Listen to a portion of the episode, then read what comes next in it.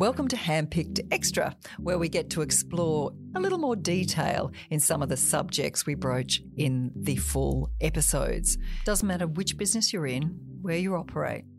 What do you want to be world famous for? What are you world famous for? What makes you a completely unique entity? Is there a word that you can own? If you can do that and really own a word, then you create a space, a moat around your business, which will protect you from competitive attack.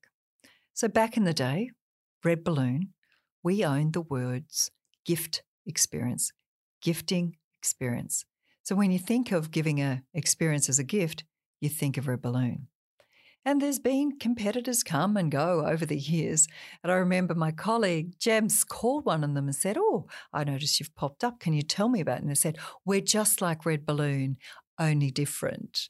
And so when you think it is possible to kind of become the default or the industry standard, but when you own two words like gifting experience, it means that people are judging themselves against you, and it means you're always in the conversation ultimately, what ended up happening was people who came in the space and they might play radio ads or whatever back in the day. And we noticed the more they advertised, the more we sold.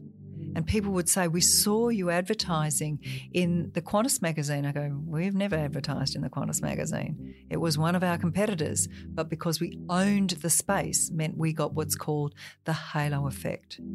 This is an incredible opportunity what do you want to be world famous for? And what words can you own? And use those words over and over and over again until you're famous for them. Now, why not refer this to a friend? Please share Handpicked the podcast with anybody and everybody. Thanks for listening.